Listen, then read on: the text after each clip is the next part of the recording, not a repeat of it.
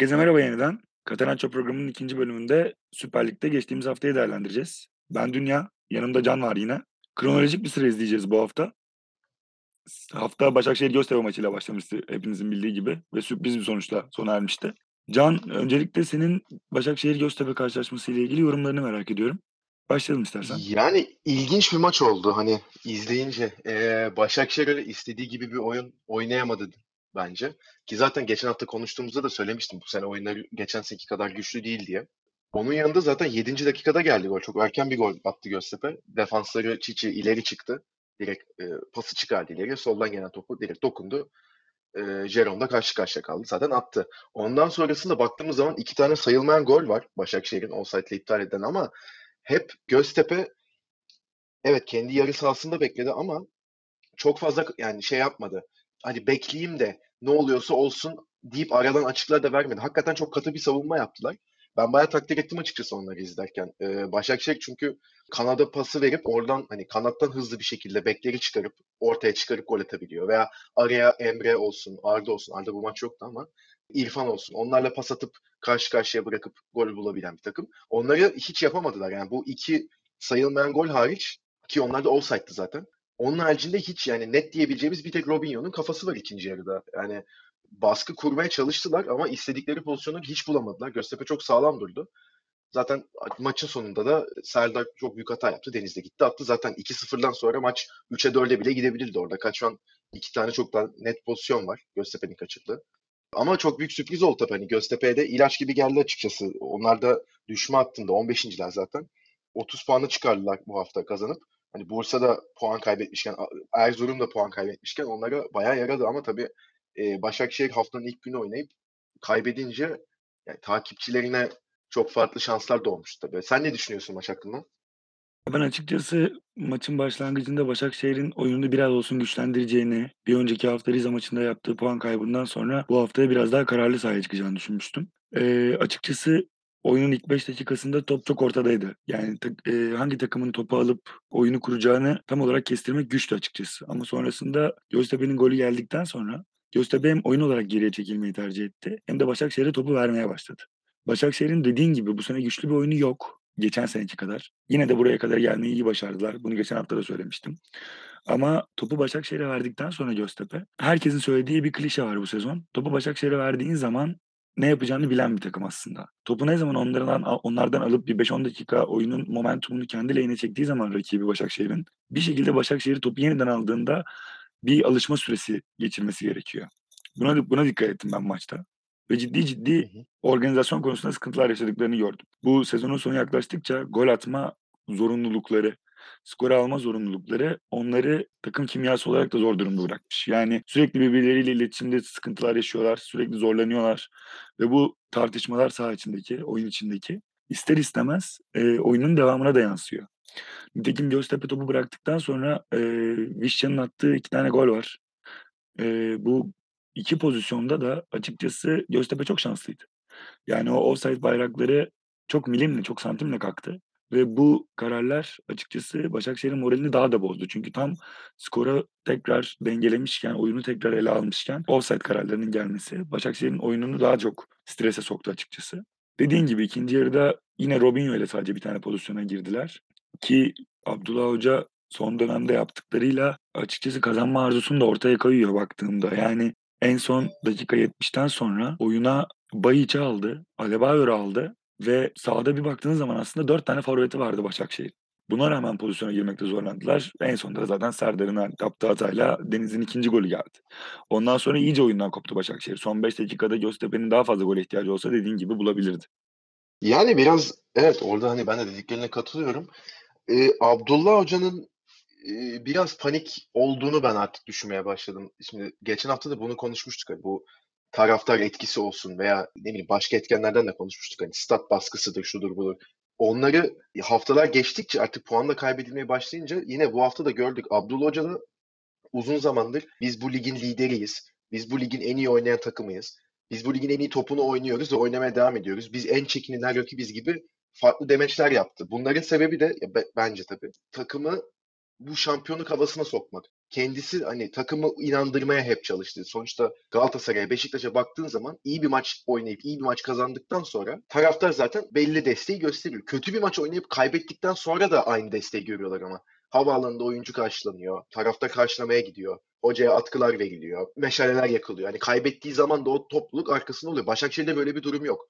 Başakşehir puan kaybettiği zaman onlara bir güç verecek bir taraftar etkeni yok.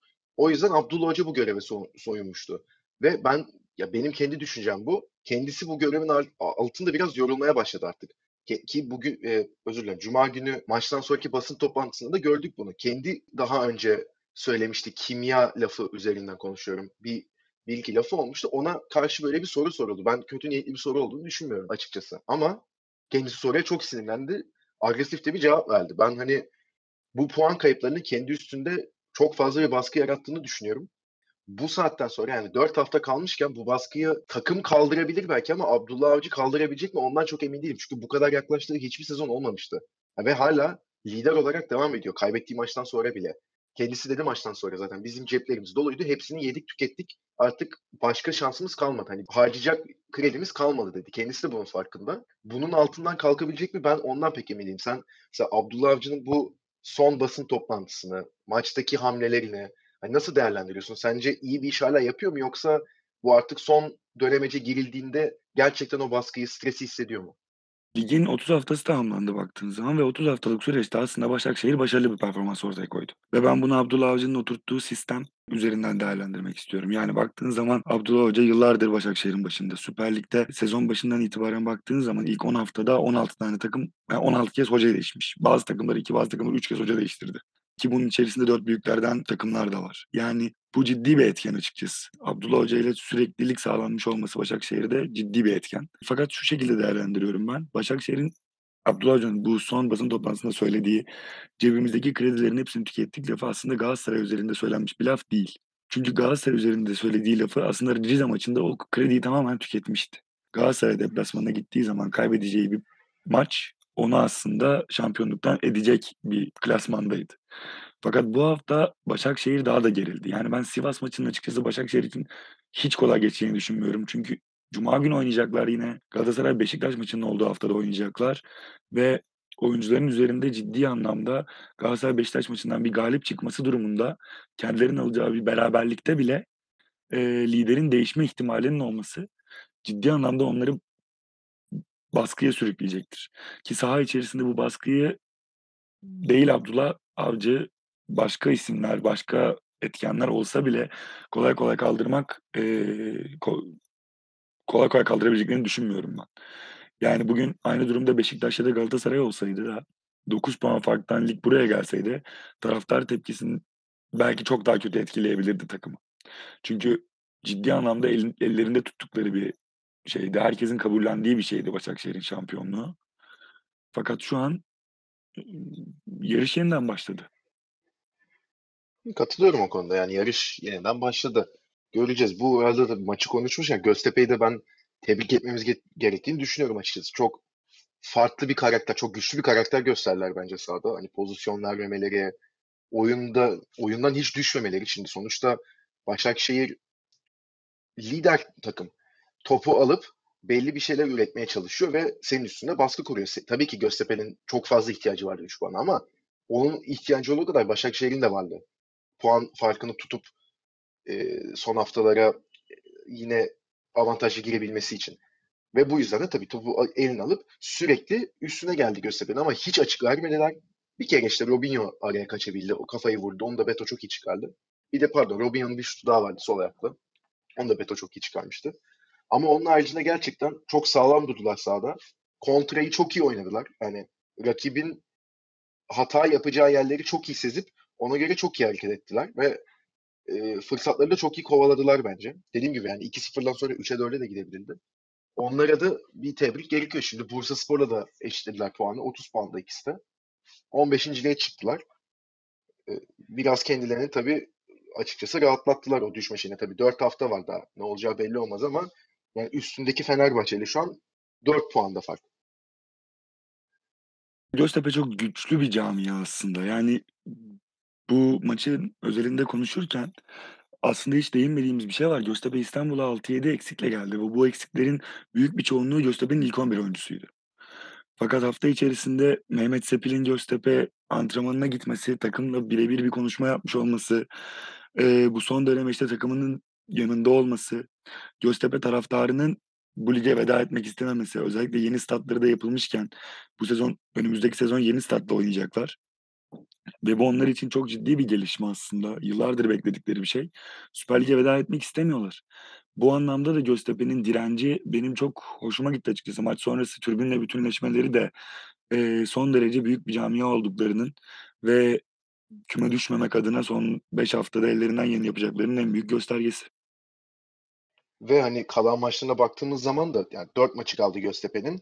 Antalyaspor, Sivasspor, Bursaspor ve Ankara Hani, aslında Bursa, Ankaragücü'ne baktığın zaman hatta bir takım biraz Antalyaspor bile. Gerçi yok Antalyaspor artık üstlerde kaldı. Doğru, özür dilerim. Yani aslında direkt hani Ankaragücü ve Bursaspor'la oynayacak direkt iki rakibi var.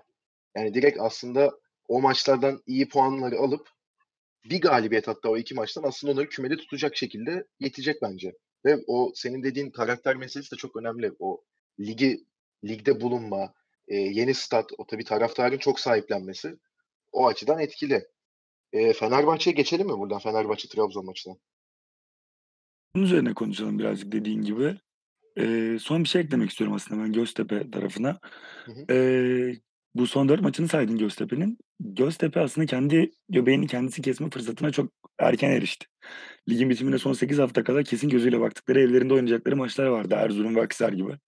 Bu 2 maçtan da mağlubiyetle ayrıldılar. Aslında o yüzden bu durumdalar ve ben buradan toparlayıp ligde kalmalarının, eee, çok da zor göründüğü kadar zor olmayacağını düşünüyorum açıkçası. Benim küme düşme adayım şu an için 3'üncü takım olarak Bursaspor. Fenerbahçe Trabzonspor maçına geçersek, eee, açıkçası o karşılaşmayı 90 dakika takip ettin mi bilmiyorum ama oyunun ilk 15 dakikasında Trabzonspor'un topa hâkim olduğunu gözlemledim ben ve golü de buldular. Fakat golü bulduktan sonra beklenmedik bir şekilde ciddi bir lakaytlık gösterdiler. Özellikle genç oyuncuları maçın ağırlığını pek kaldıramadı gibi geldi bana. Vakayeme'nin etkisizliği, Fenerbahçe'nin de etkisiz oyunuyla bu birleşince, eee, çok kısır bir maç olmaya başladı. Uzaktan bir Soldado denemesi vardı Uğurcan'ın kurtardığı. Onun dışında ciddi bir Fenerbahçe tehlikesi de yoktu ilk yarı. İkinci yarı tam tribünle takımın bağını koparmaya başladığı anda Trabzonspor geriye çekildiği anda, eee, bir Valbuena hamlesi geldi ki ben Valbuena'nın neden bu hafta kesik yediğini de bilmiyorum. Bu konu hakkında ne düşünüyorsun açıkçası? Önce oradan başlayalım. Eee, Valbuena'yı açıkçası ben hani anlamıyorum. Hani çok büyük bir yetenek bence. Tamam, e, belli devam sorunu olabilir. Çok hani her maç aynı istikrarı gösteremeyebilir ama Fenerbahçe'nin şu anki kadrosuna bakarsak yani bence açık ara en yetenekli oyuncu. Yani Ayev ve Soldado gibi iki isim de var ama onların ben şu an en azından form olarak hatta genel kariyerlerine baktığımız zaman bile ben ikisinden de çok daha üstte olduğunu düşünüyorum ama yani Aykut Kocaman zamanı da böyleydi. Aykut Kocaman'ın tabii onu yedek bırakmasındaki sebepler farklıydı ama hani Ersun Yanal'ın neyi düşünüp onu yedek bıraktığını açıkçası ben çok çözemiyorum. Yani çıkardığı kadrolarda da genel olarak, eee, kendi taraftarı da hani Fenerbahçe taraftarı da stada giden, eee, biraz artık, eee, Ersun Yanal'a karşı bir nasıl diyeyim, kadroyu niye böyle kuruyor, takım niye böyle oynamıyor diye artık sorular yükselmeye başlamıştı ki düşündüğümüz zaman Ersun Yanal'ın Fenerbahçe'ye geri dönmesinin sebebi tamamen taraftar. Bunu Ali Koç da zaten çıktı, kendisi söyledi. Benim planlarım arasında yoktu ama taraftarımız bunu çok istedi ve hani bizim de bu yöne girmemiz gerekti artık diye bunu zaten kendisi itiraf etti. Yani taraftarın istediği olduğu ve sonunda Ersun Yanal geldi. Ersun Yanal'ın geldikten sonra ilk dediği şey neydi? İlk yarının sonlarında gelmişti. Biz ikinci yarının lideri olacağız demişti. Puan olarak en fazla puanı toplayacağız. En iyi oyunu oynayacağız. En güçlü oyunu oynayacağız ve biz ilk ikinci yarının lideri olup çıkabildiğimiz kadar daha yükseğe çıkacağız ligde demişti. Bu gerçekleşmedi. Tam tersine bir e, aşağılara gidip düşme yarışına girildi. Şu an evet puan olarak 4 puan önünde düşme hattın ama Fenerbahçe seyircisi benim de takip ettiğim kadarıyla diğer maçların skoruna bakmaya başladı. Yani bir, ve hani düşündüğümüz zaman ligin son 4 haftasında Fenerbahçe küme hattının 4 puan üstünde giriyor sadece. Ve bu gerçekten olacak iş değil Fenerbahçe açısından düşününce. Bu maç öz, özelinde girersek de Fenerbahçe zaten maça felaket başladı. Ben de izledim bir kısmını. İlk 15-16 dakika yani gole kadar hakikaten Trabzon çok etkili geldi. Ki direkten dönen top da var. Yusuf'un golü bence çok güzel. Abdülkadir'in pası olağanüstü orada. Sonrasında senin dediğine gerçekten katılıyorum ben. O Trabzon'un 1-0'ı kabullenme gibi bir durumu olduğunu düşünüyorum ben. Hani zaten biz iyi oynuyoruz. Daha yetenekli takımız. Biz zaten bunları yeneriz gibi bir psikolojiyle oynadığını ben açıkçası düşündüm izlerken. Sonrasında farkı ikiye de çıkarabilirlerdi. Envakayeme'nin orada kaçırdığı bir tane var. Ondan sonrasında Sadık'ın atılması var. Sonrasında ama Fenerbahçe dağılmadı 10 kişi kaldıktan sonra. Yani reaksiyon gösterebildi. Evet çok organize ataklar yapamadı belki ama sonuçta topu aldı. Trabzon da tabii buna izin verdi geri çekilerek. Belli bir en azından baskı kurdu. Yani 90 artı 6'da tabii geldi gol ama öncesinde Dilar'ın 90'da zaten çok net kaçırdı bir tane var karşı karşıya. Aşırttı üstten alta gitti. Uğurcan'ın çıkardığı 2-3 tane pozisyon var. Uzaktan gelen şutlarla. Valbuena'nın yanlış hatırlamıyorsam direği var. Ondan sonra son dakikada artık e, orada Elif dokunamadı Valbuena'nın ortasına ama gol geldi. Ama yani dediğim gibi hani Fenerbahçe iki tane de atabilirdi. Trabzon farkı daha önce 3'e çıkarabilirdi. Yani biraz git, gitti geldi maç. Mesela sen ne düşünüyorsun? Hani sen Trabzon'un alıp götüreceğini düşündün mü maç sırasında ya da izlerken yani bunlar bunu kaçırdı pozisyonları kaçırdılar. Artık hani Fenerbahçe gelip buradan topu da alıp baskı kurup bir veya iki tane atabilir mi? Yani sen bunu düşündün mü maçı izlerken? Açıkçası ben momentuma çok fazla inanan biriyim. Oyunun akışında momentumun çok ciddi etkisi olduğunu ve tribünün doluluğunun da bununla çok ilgili olduğunu düşünüyorum. Eee, Trabzon ilk 15-16 dakika bana açıkçası Kadıköy'den galibiyet çıkartabilecek izlenimi verdi. Fakat sonrasında golü attıktan sonra bahsettiğim lakaytlık ve, eee, Fenerbahçe'nin biraz olsun tribüne olan borcunu ödeme adına gösterdiği reaksiyon, eee, çok ciddi bir bağımlılık yarattı Fenerbahçe'de. Topa hakim olayım, pozisyon bulmaya çalışayım, elimden geleni yapayım ama eğer bunu başaramazsam da en azından, eee, oyunu bu şekilde dengelemeye çalışayım imajı vardı Fenerbahçe'de. Fakat benim o momentum konusunda düşündüğüm de bir şey var. Eee, ligin neresinde olursa olsun Fenerbahçe formasını taşıyan oyuncuların belli bir tecrübenin üzerinde ve belli bir kalitede olmaları gerektiğine inanıyorum ben. Yani bugün baktığım zaman Fenerbahçe takımına, eee, Macho Valbuena ve, eee, Nebil Dirar hariç herhangi bir şekilde Fenerbahçe formasına yakışan bir oyuncu göremiyorum. Ya da bu var olan duruma isyan eden bir oyuncu da göremiyorum. Bu isyankârlığın gelmemesi de zaten Trabzon 20. dakikadan a 70. dakikaya kadar belki de hiçbir şey oynamazken tribünle Fenerbahçe arasındaki ciddi bir, eee, kopukluk tam olarak Fenerbahçe'nin bu noktada, eee, büyük oyuncu reaksiyonunu gösterememesiyle alakalı bence. Yani top top bende, evet ama pozisyona girmeme gerek yok. En azından çabaladım, olmadı de derim diyebilirdi fakat, eee, Süper Lig'de oynamış çok kaliteli başka oyunculardan da bildiğimiz üzere, eee, gerek Valbuena gerek Dirar sahada biz bu maçı kaybetmek istemiyoruz mesajını hem tribüne hem Trabzonspor'a çok net bir şekilde verdi. Bana kalırsa Valbuena olmasaydı sahada Fenerbahçe tribününün tepkisi çok daha farklı boyutlara gidebilirdi ki zaten belli bir noktanın üzerindeydi bu tepki. Eee, aslında düşüncelerim bu şekilde Fenerbahçe-Trabzonspor maçıyla ilgili. Şu şekilde bir şey söyleyebilirim. Heh, tabii, tabii. Son son bir şey söyleyeceğim de bu tribünle alakalı. Yani aslında bu sezonu düşündüğümüz zaman biraz yine başa sarma durumu olduğunu düşünüyorum ben. Hani Koku'nun giderken Ankara-Gücü maçıydı yanlış hatırlamıyorsam. İçeride 3-1'lik bir mağlubiyet almıştı Fenerbahçe ve Koku o maç sonrasında gönderilmişti. O maçta da artık yani tabii ki tepkiler devam tepkiler vardı. Yine Ersun Yanal sesleri vardı tribünde. Ama artık o maçta iyice tribünle takım arasındaki bağ kopmuştu. İyice artık Ersun Yanal sesleri gel çok yükselmişti artık.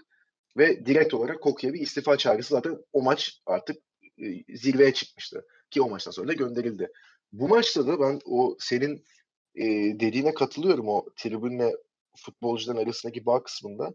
Bu maçta aslında Ersun Yanal döneminde ilk defa tribünde bir tepki olduğunu gördüm ben ve sosyal medyada da e, yani Twitter olsun, başka platformlar olsun artık Ersun Yanal'ın da iyiden iyi eleştirildiğini görüyorum ben. Fenerbahçe taraftarı yani tabii ki 2013-2014 sezonundaki takımı ve oyunu görünce Ersun Yanal'la çok farklı bir oyundu. Yani gerçekten çok hızlı oynayan, çok gol atan, çok iştahlı bir takımdı o. Çok da erken şampiyon olmuştu. Ersun Yanal'a o yüzden çok farklı bir bağları var Fenerbahçe taraftarının. tekrar onu istemeleri kadar da doğal bir şey olamaz. Ama onlar da gördü ki Ersun Yanal geldikten sonra değiştireceğim dediği şeyleri değiştiremedi. Yani hocanın da aslında orada bence e, sıkıntıları sıkıntıları demeyeyim de hataları olduğunu düşünüyorum ben. Ki devre arasında da hocanın isteklerine göre birkaç transfer de yapıldı. Yani hocanın da sonuçta kendi kadrosuna kattığı isimler var. Yani aslında mazeretlik bir durumu geçmiş durumda artık. Çünkü Fenerbahçe hani kendi taraftarı da diyor biz ne oynuyoruz, ne oynamak istiyoruz, biz bunu göremiyoruz diye. Yani çok fazla yerden zaten bunu görebiliyoruz. Yorumcular da zaten bunu diyor. Hani Fenerbahçe ne oynamak istiyor, ne oynuyor. Bunu gösteremiyor Fenerbahçe. Yani Ersun Yanal'ın en büyük eleştirilmesi gereken nokta bence takım ve oyun özelinde bu. Bu tabii şimdi bir sonraki sezonu düşünüyoruz artık şeklinde bir açıklaması oldu. Gelecek sezona kalır mı kalmaz mı onu bilmiyorum ama kalırsa bile takımın bu kalite sorunundan da bahsettin sen. Takımın çok büyük bir kısmı zaten kiralık oyuncu. Onlar gidecek ama kalanların da yani ben bu seneki kadrodan 4 veya 5 kişinin kalıp kalanının gerçekten değişmesi gerektiğini düşünüyorum. Hani öyle olur mu onu bilmiyorum. Finansal açıdan hani financial fair play buna izin verir mi veya o gelir gider dengesini kurabilirler mi onu bilmiyorum ama gerçekten hani 3-4 isim hariç hatta e, kadronun tamamen baştan yenilenmesi gerektiğini düşünüyorum ben Fenerbahçe'de. Açıkçası şu, eee, alt taraftan biraz olsun ayrılıp ayrışabilselerdi bu son dönemeçte, eee, içerideki derbileri kazanabilselerdi ya da deplasmanda Alanya karşısında oynadıkları berbat futbolu biraz olsun düzeltip oradan bir galibiyetle çıkabilseydi Fenerbahçe, ben kalan dönemde Ersun Yanal'ın önümüzdeki sezon için oturtmak istediği sistemi biraz olsun denemek için kendini rahatlatabileceğini, belki Berke'yi ve sene başında aldıkları, eee, genç oyuncuların bir kısmını kullanabileceklerini kullanabileceğini düşünüyordum. Fakat şu an gelinen durumda, eee, Ersun Yanal kendisi de söylüyor. Yani bu stresi kaldırabilecek bir takım değiliz. Özellikle genç oyuncularımız şu an için, eee, bu stresi kaldıramaz. Onları da kaybetmek istemiyorum diyor. Bu noktada Fenerbahçe'nin hiçbir şey oynamaması, bir planının olmaması seneye için de umut vaat etmiyor. Ersun Yanal hiçbir şey yapamıyormuş imajı çiziyor gözümüzde. Eee, ama dediğin olursa eğer, yani finansal fair play'e takılmadan ya da farklı şekillerde kadroyu renove edebilirse Fenerbahçe 5-6 oyuncuyla, önümüzdeki sezon için Ersun Yanal'a bir şans daha tanınabilir. Şöyle bir şey var aslında Fenerbahçe taraftarında gözlemlediğim. Fenerbahçe taraftarının yıllardır en çok istediği başkan Ali Koç'tu. Ali Koç geldi. Sonrasında Ali Koç yola Koku'yla devam etmeye karar verdi. Bir başarısızlık. Erwin Koeman yine bir başarısızlık. Ama sonrasında Ersun Yanal isteğini de karşıladı Fenerbahçe taraftarının yönetim. Şimdi aslında bütün top sahada, takımda bitiyor. Yani olası başarısızlıkta Fenerbahçe taraftarı da söylediğinden dönmek istemiyor. Dediğin gibi Ersun Yanal'la taraftar arasında ciddi bir bağ var. Aynı bağı 2 sezonluk ciddi başarı sürecinde Beşiktaş'ta da gözlemleyebildik Şenol Güneş'le Beşiktaş taraftarı arasında. Kötü futbolda bile son derece destek verme yanlısıydı Beşiktaş taraftarı. Bugün Galatasaray çok kötü top oynuyor. Birazdan konuşacağız. Sezon başından beri belki oturmuş bir planı yok. Fakat bunu hep gözümüzde varmış gibi canlandıran bir teknik kadroya ve yönetime sahip. Eee, fakat yine de Galatasaray taraftarı hocasına söz söyletmiyor. Doğru, haklısın yani. O konuda katılıyorum ben de sana ama dediğim gibi yani Ersun Yanal'ın ben ikinci yarıda en azından bir bir şey göster ya bir şey gösterecektir diye düşünmüştüm ilk geldiği zaman. Yani bu adam sonuçta Fenerbahçe'yle çok farklı bir şampiyonluk kazandı. yani nisan sonu şampiyonluk kazandı. Bu eee, ülkede çok olan bir şey değil. Yani baktığımız zaman genelde hep en en en erken 2 veya 3 hafta önceden düğüm kopar. Yani bir şampiyon belli, yani en fazla onları gördük. Ama Ersun Yanal'ın Fenerbahçe ile yaptığı gerçekten özel bir şampiyonluktu. O yüzden de ben hani kulübe olan bağlılığı, taraftara olan bağlılığını da işin içine katarak bir eee, başarıya, ya başarı demeyeyim ama en azından ligin ilk yarısında gösterilen performansın çok daha üstünde, çok daha iştahlı, istekli, farklı bir oyun yapısıyla oynayan bir takım beklemiştim ama onu gerçekleştiremedi. Bundan sonra Ali Koç nasıl bir karar verecek? Ben onu da çok merak ediyorum. Kendisi sonuçta yani, kendi planını uygulamaya çalıştı. E, Koku'yla sonra bir nebze Kuman'la. Sonra yani aslında taraftarın dediği olduğuya geldi biraz konu. Hani Ersun Yanal'ın gelmesinde. Ama hala Komolli gibi bir kişi duruyor şu an kulübün içinde ve insanların suçladığı bir numaralı insan aslında o. Yani Ersun Yanal'ı, Ali Koç'u eleştiren bir kısım tabii ki var. Ama ortak payda Komolli olmuş durumda şu an. Yani onunla ve onunla da yola devam edeceğiz dedi Ali Koç. Yani şimdi seneye takım kurulurken yine ona mı kurdurulacak? Yine onun bulduğu oyuncular mı gelecek takıma? Yoksa Ersun Yanal kendi formülünü mü bulacak? Kendi listesini çıkarıp ben bunları istiyorum diye onu verip Komolli sadece oradaki isimlere mi yönelecek? Onu bilmiyorum. Veya yeni bir teknik direktör gelirse. Yani teknik direktörle Komolli uyumlu çalışabilecek mi aslında konu? Veya Komolli e, oyuncu, iyi oyuncu bulabilecek mi bu sefer? Birazcık da aslında Beşiktaş'a değinmek istiyorum. Gümbür gümbür e, Türk Telekom stadına gelen ve e, son 6 maçında 6 galibiyet almış ve yeniden şampiyonluk yarışına ortak olmuş Beşiktaş'a e, geçen hafta Burak Yılmaz etkisinden bahsetmiştik Beşiktaş hakkında. E, devam ediyor. Atmaya devam ediyor Burak Yılmaz. Beşiktaş artık potaya iyiden iyiye girdi. E, oynadığı oyun olarak ilk kez bana kalırsa son 6 haftada Ankara gücü karşısında çok fazla pozisyon verdi. Nitekim Kagawa'nın maç sonrası açıklamalarında da şeyi fark ettim. E, şeyi okudum. E, bu şekilde oynarsak derbide 20 dakikada 2-3 tane gol mutlaka yeriz açıklaması var. E, oyun olarak belki çok iyi değil. Ama skoru almak olarak son derece başarılı bir tablo çizdi Beşiktaş son 6 haftada. Form durumu Süper Lig'in en üstünde olan takım şu an. Eee, ciddi bir süreç aslında Beşiktaş için baktığımızda. Yani hocasını milli takıma göndereceği kesinleşmiş. Maaşları ödenmeyen ve uzun bir süre bu maaş sıkıntısını yaşayan, oyuncularının bazen oynamak istemediği bir takımdı Beşiktaş. Avrupa'dan ciddi bir hüsran sonucu elendi sezon başında. Fakat sonrasında geldiği bu nokta, sezonun sonunda geldiği bu nokta takdir ederiz. Ne düşünüyorsun bu konu hakkında abi? Ha, geçen hafta Burak'ı konuştuk da yani adamı sezon sonuna kadar konuşmamız gerekecek bu durumda. Hakikaten çünkü yani çok zorlandılar maçın başında. Hatta 2-0'a kadar çok 2-0'dan sonra da hatta penaltıya kadar çok zorlandılar ama abi adam öyle bir gol attı ki yine yani geçen hafta Sivas attığı golü konuşuyorduk. Bu Göztepe özür dilerim. E, Ankara Gücü maçında da yani yine çekti vurdu. Yani tek başına yine attı golü. Ve 8. dakikada attı. Tam maçın başında attı. Yani sıkıntı yaşayabilecekleri bir maç olarak zaten başlamıştı. Direkt inisiyatifi eline alıp adam gol atıp zaten maça galip başlattı takımını. Yani yine aldı hakikaten. O sırtladı götürüyor terimi vardır ya. Hakikaten onu yapıyor adam ve bunu oyun içindeki yani sadece gol atmasından bahsetmiyorum. Hal ve tavırları, pasları, oyunda gösterdiği karakter, hırsı, isteği yani çok acayip bir seviyeye çıkmış durumda. Gerçekten yine hani ona bağlamamak imkansız. Maça gelirsek ama e, Ankara gücü gerçekten çok iyi oynadı o maçı. Enteresan bir şekilde. Yani ben de izledim büyük bir çoğunluğunu maçın. İlk yarıda Ankara gücünün yanlış hatırlamıyorsam tam sayıdan emin değilim ama ceza sahasında topla buluşma oranı 15-16 civarıydı. Beşiktaş'ın sadece 4 veya 5'ti. Yani buradan bile aslında ilk yarıda Ankara gücünün ne kadar etkili olduğunu hani sadece rakama bakarak bile anlayabiliriz ki çok net pozisyona giremediler evet ama zorladılar Beşiktaş'ı. Yani topu hep elin ayağında tuttu Ankara gücü ve hep istedi. Olmadı evet ama çok denedi. Kanattan denedi, ortadan denedi, uzaktan şut çekti, araya pas yaptı, orta yaptı. Yani hep denedi. Ve Beşiktaş'ı hiç çıkartmadı ileriye. Bu ilk 45 dakika için özellikle konuşuyorum. Bu gerçekten çok önemli bir şey. Beşiktaş açısından da aslında üstünde bayağı düşünülmesi gereken bir şey. Bu sen de dedin Kagawa'nın maç sonu söylediğini. Haftaya ligin içeride en formda takımına karşı oynayacaklar. Ya Galatasaray geçen sezonu da kattığımız zaman bu sezonda 11 maçları mı var içeride? 15 maçları var içeride özür dilerim. Geçen seneki 17 maçı da düşündüğün zaman 32 maçta kaybetmiyor Galatasaray neredeyse. 34 maçları kaybetmiyor Galatasaray 34 içeride. oldu hatta. Özür dilerim. 34 maçtır.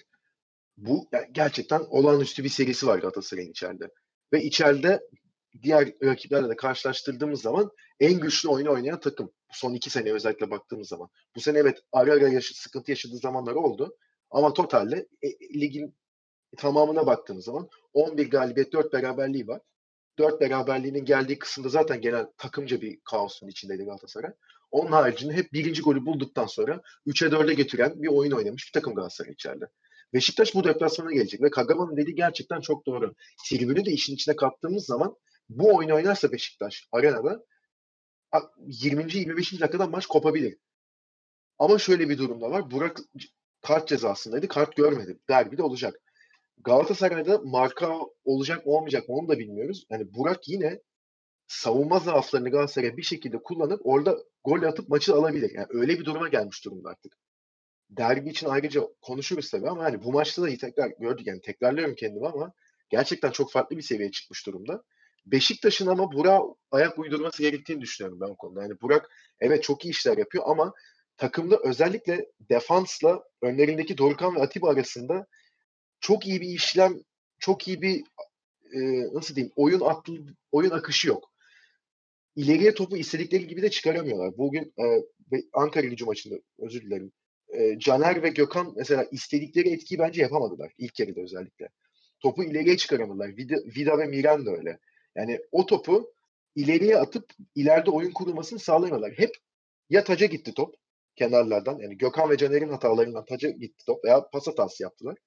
Veya ortadan topu ileriye şişirip Burak belki kafa topuyla topu indirir şeklinde düşündüler ama olmadı ilk yarıda bu. İkinci yarıda tabii Vida'nın golü geldi. Ondan sonra Burak'ın bir penaltısı var zaten. Ondan sonra zaten koptu gitti maç. Ama dediğim gibi yani 2-0'la dahil ben Beşiktaş'ın penaltısına kadar Ankara gücünün gerçekten çok iyi oynadığını, çok denediğini, şans bulamadı. Evet o tabii takımın da kalitesiyle biraz alakalı. Sonuçta karşısında Beşiktaş deplasmanında sonuçta. Oynadığı yer de belli. Gerçekten ama ben takdir ettim onların oyunlarını. Mesela sen izlerken hani Ankara gücü bir gol atarsa buradan puan hatta galibiyet alıp ya 3 puanla çıkabilir diye düşündüm mü? Ben açıkçası gerçekten bir gol atsa 2'yi de atar diye düşünüyordum ilk yarıda. Olmadı ama. Mesela sen ne düşündün izlerken? Ankara gücünün ben Vodafone'dan 3 puanla çıkabileceğini açıkçası hiç düşünmedim. Çünkü 8. dakikada Burak'ın golü geldikten sonra bir Anadolu kulübünün öyle bir deplasmandan o kadar erken bir golle geriye düştükten sonra alabileceği maksimum puanın 1 olduğunu inanıyorum. Ee, Burak'ın orada ciddi bir katkısı var. Yine söylüyorum. Skoru aldıktan sonra kesinlikle üç büyükler için, dört büyükler için e, evlerinde oynadıkları maçlar çok farklı bir boyuta taşınıyor. Fakat Ankara gücü oyun olarak açıkçası e, ya bildiğin üzere ikinci yarı, ligin ikinci yarısı yepyeni bir takım kurdu onlar. Henüz tam oturmamış bir takım kimyaları var ama e, kaliteleri fena değil. Önümüzdeki sene iş yapabilecek kalitede bir takım Ankara gücü. Mustafa Kaplan devam eder mi etmez mi bilmiyorum ama şu ana kadar oynattığı oyun takdir edilesi. Beşiktaş da iyi çalışmışlar. Arka tarafla ön tarafın bir şekilde bağlantı kuramaması, bek bindirmeleriyle oyunun akması ve topun Laiç'e, Laiç'ten Burak'a aktarılması üzerine oynayan bir takım Beşiktaş. Eskiden Kuma varken orta kafa gol sistemiyle oynuyordu resmen geçen sezon. Geçen sezonun 15-16 maçını Talişka'ya yapılan ortalarla oynadı Beşiktaş. Bu sezon birazcık daha doğru bir sistem. Laiç'in oyun performansı Burak'ın yanında sönük kalsa bile son derece iyi şu anda. Ama dediğin gibi Burak ve Laiç orada öyle bir bağ kurmuş durumda ki e, hem bireysel performanslar hem aralarındaki bağ öyle bir noktaya ulaşmış durumda ki her ne kadar çok iyi bir form durumu olsa da Beşiktaş'ın önümüzdeki dönemde son dört maçında Türk Telekom ve e, Şenol Güneş stadına gidecekler. Trabzon deplasmanı ve e, Türk Telekom stadına gelecekler. Bu iki karşılaşma göz önüne alındığında şampiyonluk şansları göründüğü kadar kolay değil. Fakat yine de e, oynadıkları oyun iyi. Senin sorduğun soru Ankara gücü buradan puan alabilir mi sorusu. E, yaptıkları çalışmanın karşılığı olarak bana kalırsa ilk yarıda bir puan hak ettiler. Ama Vida'nın golünde e, bireysel hatalar çok ön plana çıktı. Maç sonu teknik direktörleri de zaten bunu belirtti. Bireysel hatalardan çok kaybettik diye. E, o bireysel hatayı yapmasalar belki atacakları bir gol onları oyunu ortak edip e, savunma futbolunu ağırlaştırıp oradan bir puanla çıkmalarını sağlayabilirdi. Ama bakıyorum Ankara gücü. Ankara gücü çok pozitif futbol oynayan bir takım. Bugün Türkiye'nin neresine giderse gitsin, kendi evinde oynadığı maçlar da dahil, oyunu hep pozitif oynamaya çalışan, oyunu sıkıştırmayan, kilitlemeyen, rakibin hücum atraksiyonlarına cevap vermeye çalışan bir takım. Bu noktada ben Ankara gücünün oynadığı futbolu da beğeniyorum. Açıkçası mantalitesini de beğeniyorum. Ben de katılıyorum açıkçası sana burada. Yani gerçekten dediğim gibi kalite farklı bir şey. Hani ama istemeleri ve denemeleri bence çok takdir edilesi bir şey ve hani senin dediğine de orada katılmamak da elde değil. Yani sonuçta oynadığın yerde yani Vodafone Park'ta oynuyorsun yani. Orada hele hele 8. dakikada e, öne geçmiş bir Beşiktaş varken ona karşı iyi bir oyun, pozitif bir oyun sergilemek çok kolay değil. Yani o taraftarın da gücünü alıp oradan o daha 8. dakikada attığı golden sonra 20. dakika bir tane daha atar. Ondan sonra maç 4'e 5'e gider. Hani bu, bu tarz şeylerle gidebiliyor. Ki nitekim o zaman kadro farklıydı ama mesela Galatasaray'a karşı 6-0'lık bir mağlubiyetleri var. O zaman tabii ki farklı koşullar vardı ama hani içeride bu tarz şeyler yapabiliyor dediğimiz gibi dört büyükler. Ama gerçekten hani seneye de ya bu saatten sonra ben açıkçası Ankara gücünün düşeceğini zannetmiyorum. Ee, 36 puanlılar. 6 puanlık bir fark var. Yani iki maçlık bir fark var. Son 4 maç kala. Ee, Göztepe ve Başakşehir deplasmanları var. Ligin son maçı da hani Göztepe Ankara gücü. O tabii enteresan bir maç olacak. Hani düşme hattı için özellikle hani son maça kalabilir o iki takım arasında. Bursa daha önceden kendi ipini kesmezse tabii onu bilemiyorum ama ben açıkçası bu saatten sonra onların bu son kalan 4 maçtan 4 puan alıp ligde kalacaklarını düşünüyorum. Beşiktaş açısından da hani senin dediğin gibi Galatasaray ve e, Trabzon deplasmanları var. Hani düşünüldüğü kadar kolay değil. Ama 6 maç üst üste kazanmış bir takım. Ne kadar göze hoş gelir orası tartışılır ama sonuçta sonucu istediğini, puanı alan bir takım var. Ve çok formda bir forvetleri var ve hayatının belki de en iyi futbolunu oynayan bir forvetleri var. Hiç belli olmaz yani açıkçası bunları düşündüğümüz zaman. Galatasaray'ın oyunu gördüğümüz zaman hatta buradan aslında Galatasaray'a da geçebiliriz. Bu akşam Konya ile oynadılar. Galatasaray'ın da oyuna baktığımız zaman Beşiktaş'ın açıkçası arenada sürpriz yapması o kadar düşük bir ihtimal değil bence. Tabii ki derbilerde deplasman takımının gelip rakip sahada kazanması ya oluyor tabii ki ama baktığımız zaman ev sahibi takımlar hep üstün çıkmıştır o, maç, o tarz maçlardan.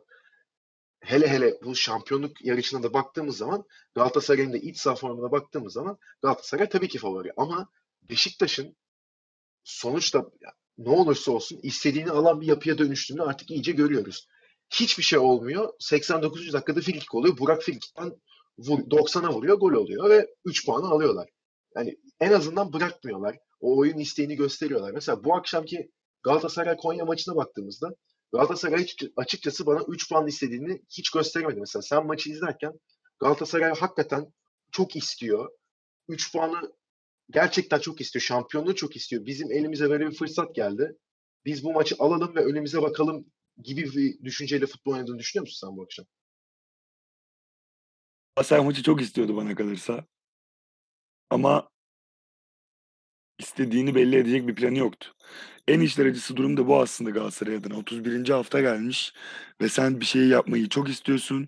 Bir noktaya kadar taşımışsın bir şekilde ama elinde bir plan yok. Ben açıkçası Fatih Terim üzerinden bir gitmek istiyorum. Eee, yaklaşık 2 saat önce kendisini dinledim ve söylediği ilk cümle basın toplantısında Konya'nın nasıl oynayacağını biliyorduk. Bildiğimiz gibi oynadılar dedi.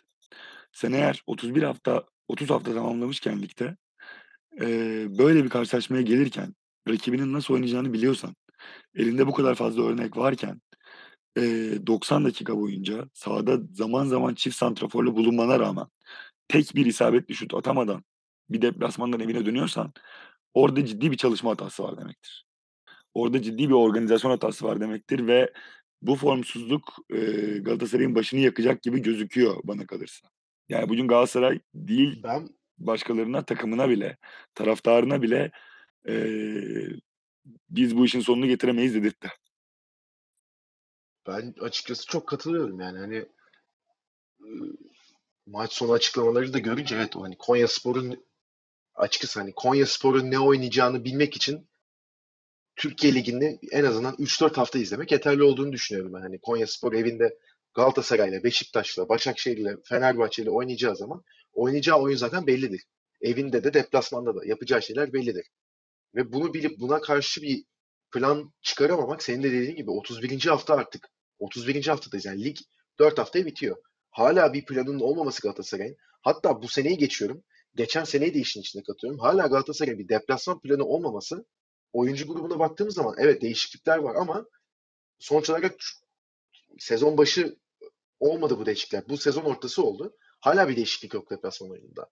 Yani Galatasaray bir deplasmanda geçen haftaki kupadaki Malatya maçı hariç çıkıp çok akıcı, çok sert, oyunu direkt eline alıp direkt golü atıp üstüne bütün topu da alıp yani pozisyonu da alıp rahat bir maç çıkardı. Deplasman en son ne zaman ben açıkçası hatırlıyorum. Geçen sene Karabükspor maçı var. 7-0 kazandı Galatasaray'ın.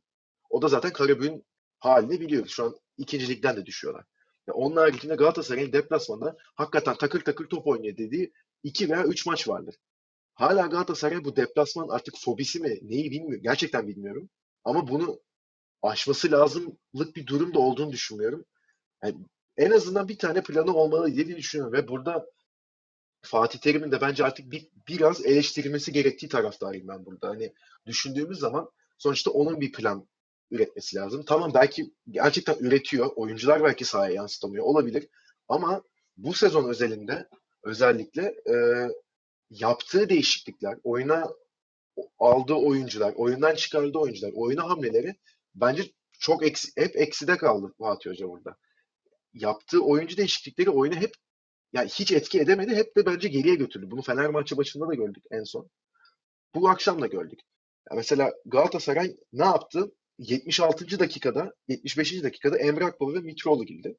Berhanda ve Onyekuru çıktı. Berhanda'nın çıkması bence doğru bir karardı. Çünkü oyuna çok fazla etkisi yoktu. Ayrıca kart sınırında. Hani son 15 dakika bir kart görüp Beşiktaş maçını riske atmak istemedi Fatih Hoca. Bence haklı.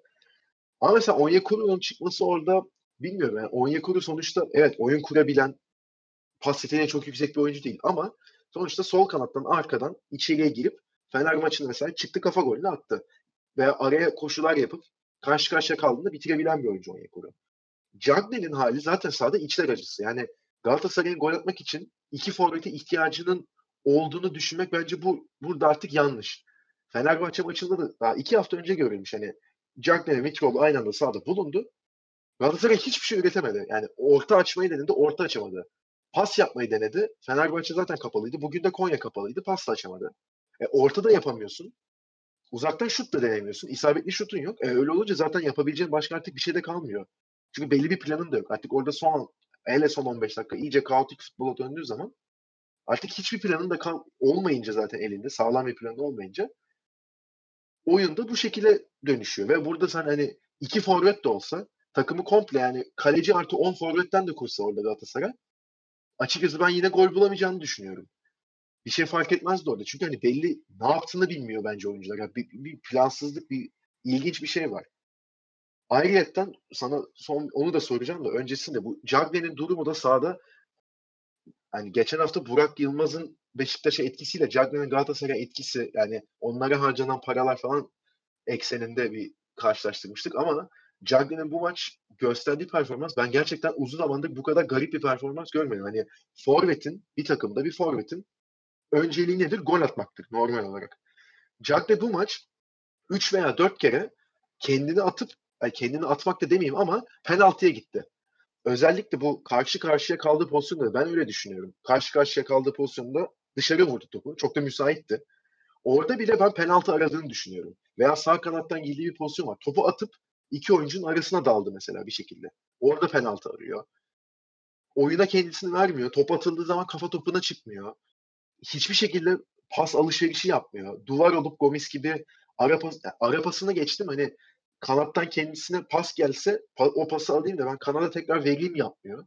Ya mesela sen hani ne olduğunu düşünüyorsun Cagney'deki problem? Hani takıma mı uyum sağlayamadı yoksa kafa yapısı mı çok farklı? Takım oyunu mu uymuyor ona veya takımdakilerle bir iletişimim yok mesela. Sen ne düşünüyorsun bu konunun hakkında? Özellikle bugünkü maç özelinde. Ben sana bunu daha önce de söyledim açıkçası. Yani Cagney ile ilgili aslında ilk eee, tezim sahada neden topuklu ayakkabıyla gezdiğini anlayamadığım gibi bir tez. Yani ben gerçekten değil Galatasaray Türkiye liglerinde bu kadar ayakta durmayı beceremeyen, dengesi olmayan bir oyuncu görmedim. Yani eee, son derece komik. Sahadaki durumu son derece komik. O bahsettiğim penaltı alma durumuna gelince bu ilk değil yaptı. Daha önce Kasımpaşa maçında karşı karşıya bir pozisyonda yine aynısını yaptı. Başka bir zaman yine aynısını yaptı. Yani bu bilimum kez tekrarlandı ve artık yeter dedirtecek noktaya geldi. Öbür nok öbür taraftan bakınca, eee Ben açıkçası başta takımı eleştiriyordum. Sezonun belli bir zamanı boyunca, eee, işte, forvetsiz oynamaya alıştı. Takıma forvet transferi yapıldıktan sonra, eee, topu forvete bir türlü aktaramayan bir Galatasaray. Bence sorun artık bu olmaktan da çıktı. Yani Galatasaray'ın bir kanat organizasyonu var sağ kanattan gerçekleşen. Mariano, Belhanda ve Feghouli üçlü olarak topu ceza sahasının belli bir çizgisine kadar getirmeye, getiremedikleri noktada da ortayla içeriye pozisyon yaratmaya çalışıyorlar. Diğer taraftan her ne kadar oyun kurmada çok etkili olmasalar da Onyekuru ve Nagatomo'nun ciddi bir katkısı olmaya çalışıyor. Kanat organizasyonu özelinde söylüyorum. Lines orada oynadığı zaman yine Nagatomo'nun yerine geçiyor ve bana kalırsa hücum bek performansı Nagatomo'dan daha iyi ve yine bu şekilde pozisyon yaratmaya çalışıyor. Fakat topu forvetle buluşturma noktasında artık forvetin birazcık farklı alanlara deplase olmasını Ya, ben Gomis örneğini gördüm Galatasaray'da. Dünyanın bütün liglerinde bilimum farklı forvet gördüm. Bu pozisyonların analiz edilmesi gerekiyor. Ben Cagney'in bugün 4 tane pozisyonunu biliyorum ki ceza sahasıyla korner çizgisinin birleştiği noktada, yani, eee, out çizgisinin birleştiği noktadan yapılan ortalarda kendini de neredeyse kalecinin önüne attı stoperle beraber. Yani hiçbir şekilde boşa çıkmıyor. Hiçbir şekilde rakibi yanıltmıyor. Bir oyuncu üzerine çekiyor, doğal olarak orada varlığıyla bir oyuncu üzerine çekiyor ama takımın ceza sahasında etkinliğini arttırmıyor. Değil kendi gol performansı sadece. Yani kendine faydası yok, başkalarına zaten faydası yok. Son derece verimsiz bir performanstı bugünkü Cagney'den. Eee, bu bir kenara bu anlattıkların üzerinden söyleyince çok başına buyruk bir Galatasaray profili ortaya çıkıyor. Yani, işte, Mariano çok iyi oynuyordu maçlardır. İşte, Mariano'nun kötü oynadığı bir karşılaşmada sağ kanadı Galatasaray'ın kilitleniyor. İşte, Feghoulи'nin sakatlanması durumunda sağ kanat kilitleniyor. Belhanda aman cezalı olmasın, cezalı olursa Galatasaray hiçbir şey oynayamaz. Sol kanatta Onyekuru 1 hafta cezalıydı. Orada Emre Akbaba'yı denedi Galatasaray. Emre Akbaba ile Belhanda'nın yerini değiştirmekten bahsetti Fatih Terim maç sonrasında. Dedi ki bu plan tutmazsa buna dönecektik. O planın tutmadığı 25. dakikada belli oldu. Galatasaray'ın sol kanadından savunma desteği alamadığı için Kayserispor 5 tane gol pozisyonuna girdi. Yani ciddi anlamda böyle bir başına buyrukluk, kişiye bağlılık, oyuncuya bağlılık söz konusu. Bu zaten bir planın olmadığını ortaya koyuyor. Buraya kadar getirdiler. Bundan sonra, eee, kapalı takımlara karşı çok zorlandığını söylemiştik zaten Galatasaray'ın daha önce. Eee, iç saha maçlarında skoru 1-0'a getirdikleri ilk yarıların sonrasında 2'nci yarılarda hep farka koştu. Fenerbahçe karşılaşması hariç. Eee, bunun yanı sıra şunu ekleyebilirim Galatasaray konusunda. Kapalı takımlara karşı oyunu çözemediği noktada çaresiz kalıyor. Yani Beşiktaş maçı mesela Başakşehir maçından çok farklı bir senaryo Galatasaray için. İçeride oynayacağı Beşiktaş maçı, Beşiktaş'ın galibiyete ihtiyacı ihtiyaç duyduğu bir maç. Ve bu bu noktada şöyle bir etkiye sahip. Beşiktaş Galatasaray karşısına hücum ağırlıklı olmasa bile kapalı oynamayan bir kadroyla çıkacak. Ve bu şekilde Galatasaray'ın pozisyon bulacağını düşünüyorum ben. Ama aynı şekilde özellikle Marcao'nun eksikliği olursa Beşiktaş'ın da ciddi pozisyonlara girebileceğini düşünüyorum. Marcao orada ciddi bir sigorta aslında. Galatasaray çok nokta hamle yapmış o o bölgeye. Hem topu oyuna sokmak, takımın hücum performansını arttırmak adına eee, oyun hızını, oyun temposunu arttırmak adına hem de savunmada Luyendama'yla yaklaşık 13. hafta bu. 13 haftada kurdukları, 10-12 haftada kurdukları bağ olarak, eee Marcao'nun çok pozitif bir etkisi olacağını düşünüyorum. Derbi beklentim Heh, onu söylüyordum aslında sana. Başakşehir performansı, Başakşehir maçı performansı Galatasaray'ın çok daha farklı olabilir. Çok daha olumsuz olabilir Beşiktaş maçına nazaran. Çünkü Başakşehir maçına eğer galibiyet parolasıyla çıkarsa ligin en az gol yiyen takımı Başakşehir'e yine gol atmakta zorlanacaktır. Bugün ligin en az gol yiyen 2. takımı Konya'ya karşı gol atmakta zorlandığı gibi. Sen ne düşünüyorsun derbi hakkında?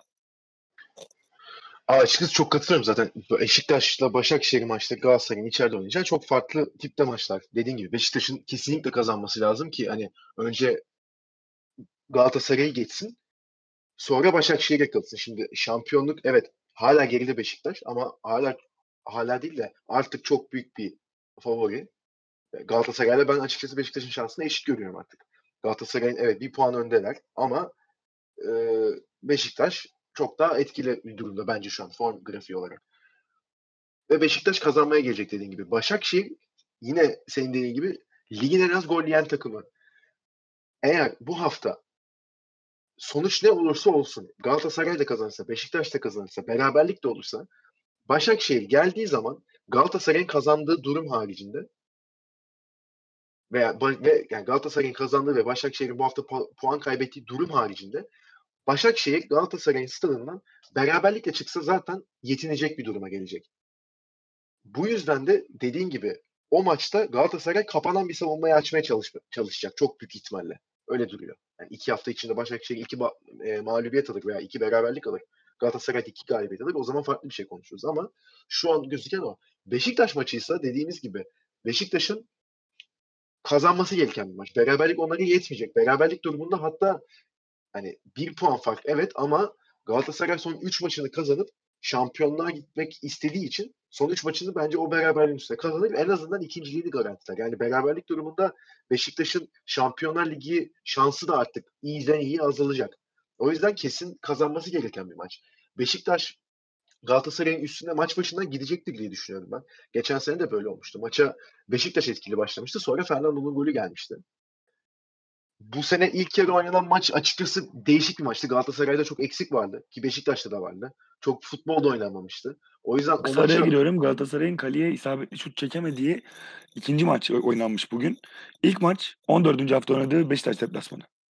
Evet doğru. Ben maç sırasında da spikerler söylemişti zaten bunu. Ben de o zaman fark etmiştim. O, ya, o gün hakikaten Galatasaray'ın zaten eksikleri vardı. Çok de, yine o zaman da planlı bir futbol yoktu. 14. haftaydı o. Şu an 32. 31. haftaya geldik. Hala planlı bir oyun yok. O ayrı ama yani şu anki şartlar sonuçta farklı. Beşiktaş bence Galatasaray'ın üstüne gelecek baştan. Galatasaray oradan Onyekuru ile veya Feguli ile kanattan bir şekilde topu yani arkadan hızlı mı çıkarlar, oyunu kurmaya mı çalışırlar topu alıp bilmiyorum. Ama ben bir şekilde o kanatları hızlarını kullanıp Beşiktaş'ı biraz üstüne çekip oradan bir gol bulmaya çalışacağını düşünüyorum. Ve son olarak bu bu kadar da Cagne Konya maçını konuştuk. Ben açıkçası derbide Fatih Terim'in bugünden sonra Mitroğlu ile çıkabileceğini düşünüyorum. Çünkü hani Cagne'nin sahadaki hali gerçekten işler acısıydı ve hani gerçekten ben kaç senedir adam akıllı futbol izliyorum. Kaç farklı lig takip etmeye çalışıyorum. Ben gerçekten bu kadar garip bir hani ben gol atmak istemiyorum. Ben penaltı almak istiyorum diyen bir forvet ben hayatımda ilk defa gördüm. Ben gerçekten yani futbolda oynadım, forvet de oynadım. Hani forvetin ne yapması gerektiğini 3 aşağı 5 yukarı ben de tahmin edebiliyorum ama gerçekten gol atmayı önceliği yapmayan bir forvet ben hayatımda ilk defa izledim. O yüzden Mitroğlu'nun ben açıkçası derbide ilk 11'de çıkacağını düşünüyorum. O da tabii oyunu etkiler Galatasaray'ın ama bence daha olumlu bir şekilde etkiler. Ama dediğim gibi hani derbinin favorisi yok. Hep klasik bir laftır ya derbinin favorisi yok diye. Ben çok aptalca bulurum o lafı. Ee, iç sahada olduğu için Galatasaray bir adım önde gözüküyor ama Beşiktaş'ın şansı hiç az değil bence Galatasaray'a kıyasla. Son olarak e, bu cuma oynanacak Sivas Başakşehir karşılaşması hakkında ne düşünüyorsunuz? Şimdi önümde yine puan durumu açık.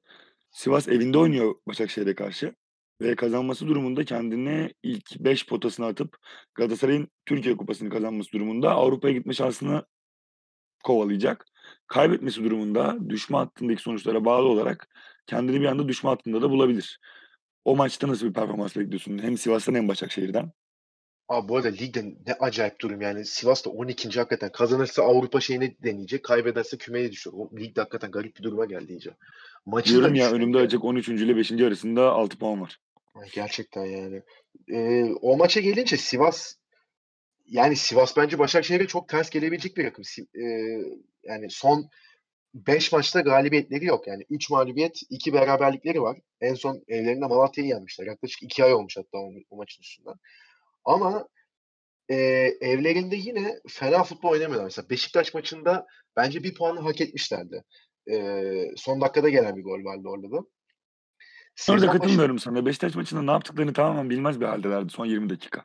Yani o golün gelmesi çok e, doğaldı. Ben babamla seyrediyordum maçı. İzliyoruz. Böyle gayet de doğal akışında bir karşılaşma. İzliyorum yani maçı. Bir anda döndü. Ya dedi 15 dakikadır bakıyorum. Üçüncü pası yapamadılar. Yani gerçekten o kadar haklı ki aslında o yaklaşımıyla. Hani 15 dakika boyunca üçüncü pası evinde yapamıyorsan ve karşında ciddi bir baskı da yok. buna rağmen bunu yapamıyorsan, orta sahan bu kadar düştüyse, eee, ben o performansa iyi demem. O noktada sana katılmıyorum. Oyunun genelinde belki evet ama kondisyon olarak belki de 70'ten sonra çok kötülerdi sahada. Yok, 70'ten sonrası için katılıyorum ben. Hani en azından o golü buldukları o bir, 50-65 arası bir periyot vardı. Hani 70'te hakikaten şalteri indirdiler. Ondan ama ondan öncesi için diyorum ben. O yoksa 70'ten sonrası için ben de katılıyorum. Hani ne yapmaya çalıştıklarını ben de çok anlayamamıştım. Ama yine de içeride belli bir performans gösterebiliyorlar. Başakşehir'in son maçlardaki, hani, eee, puan kayıpları üstüne, hani, içeride oynayacağı oynadığı 2 maçta bir beraberlik, bir mağlubiyet alması, ya, bu maçı artık, yani, tamam, yani, bu maçta puan kaybına lüksleri yok. O yüzden ben, eee, çok sabırlı bir oyun oynayacaklarını düşünmüyorum. Öyle bir durumda da, hani, bu hafta gördük. Başakşehir takımca ileri gittiği zaman stoperde bu yine Serdar oynayacak mı bilmiyorum ama Serdar Mahmut ikilisi, eee, o istenen uyumu gösteremedi. Zaten, hani, beraber oynamamışlardı. Tabii ki, yani, bir anda koyup 15 yıldır beraber oynuyorlarmış gibi bir performans tabii ki kimse beklemiyor ama Serdar'ın bireysel hatasından mesela geldi 2'nci gol ve Serdar sahada çok güven veren biri olarak durmuyordu. Yine öyle çıkarlarsa eğer ve oyunu çok yarı sahayı yıkarlarsa Sivas hızlı ataklarla gelip bir anda golü bulabilir. Yani ileride Emre'si, Douglas'ı, eee, Diabate, yedekte Konesi var. Ya, o oyuncularla bir şekilde ileride hızlı bir atak sonrasında bir sonuca ulaşabilir. Tabii Sivas'ın da ben açıkçası, hani, çok evet, iyi oynamaya çalışıyorlar ama, hani, çok açık oynayıp çok baskı kurmaya çalışacağını düşünmüyorum. Daha çok Başakşehir'e vereceğini topu düşünüyorum ve kontra üstünden gol arayacağını düşünüyorum ama dediğim gibi, hani, eee, Sivas deplasmanı her ne olursa olsun her takım için çok zor bir deplasman. Başakşehir'in buradan da puan kaybetmesi açıkçası bence çok sürpriz olmaz ki hele şu son haftalardaki puan kayıplarını ve takımın psikolojisini gördüğümüz zaman puan kaybı çok olası ama ya, Vişça çıkar yine 1 tane atar, 1-0 biter maç. O kısmını tabii bilemiyorum yani. Ben de sana katılıyorum. Ben de Başakşehir'in Sivas deplasmanında puan kaybını çok olası görmekle beraber tam olarak dediğin gibi Vişça'nın atacağı bir gole oyunu da oyunu değil ama skoru alabileceklerini düşünüyorum. Çok teşekkürler abi. Güzeldi yine sohbet. Ben teşekkür ederim abi sana da. Catenaccio'nun 2. bölümünü çektik. En kısa zamanda yeniden buluşmak üzere. İyi akşamlar. İyi akşamlar.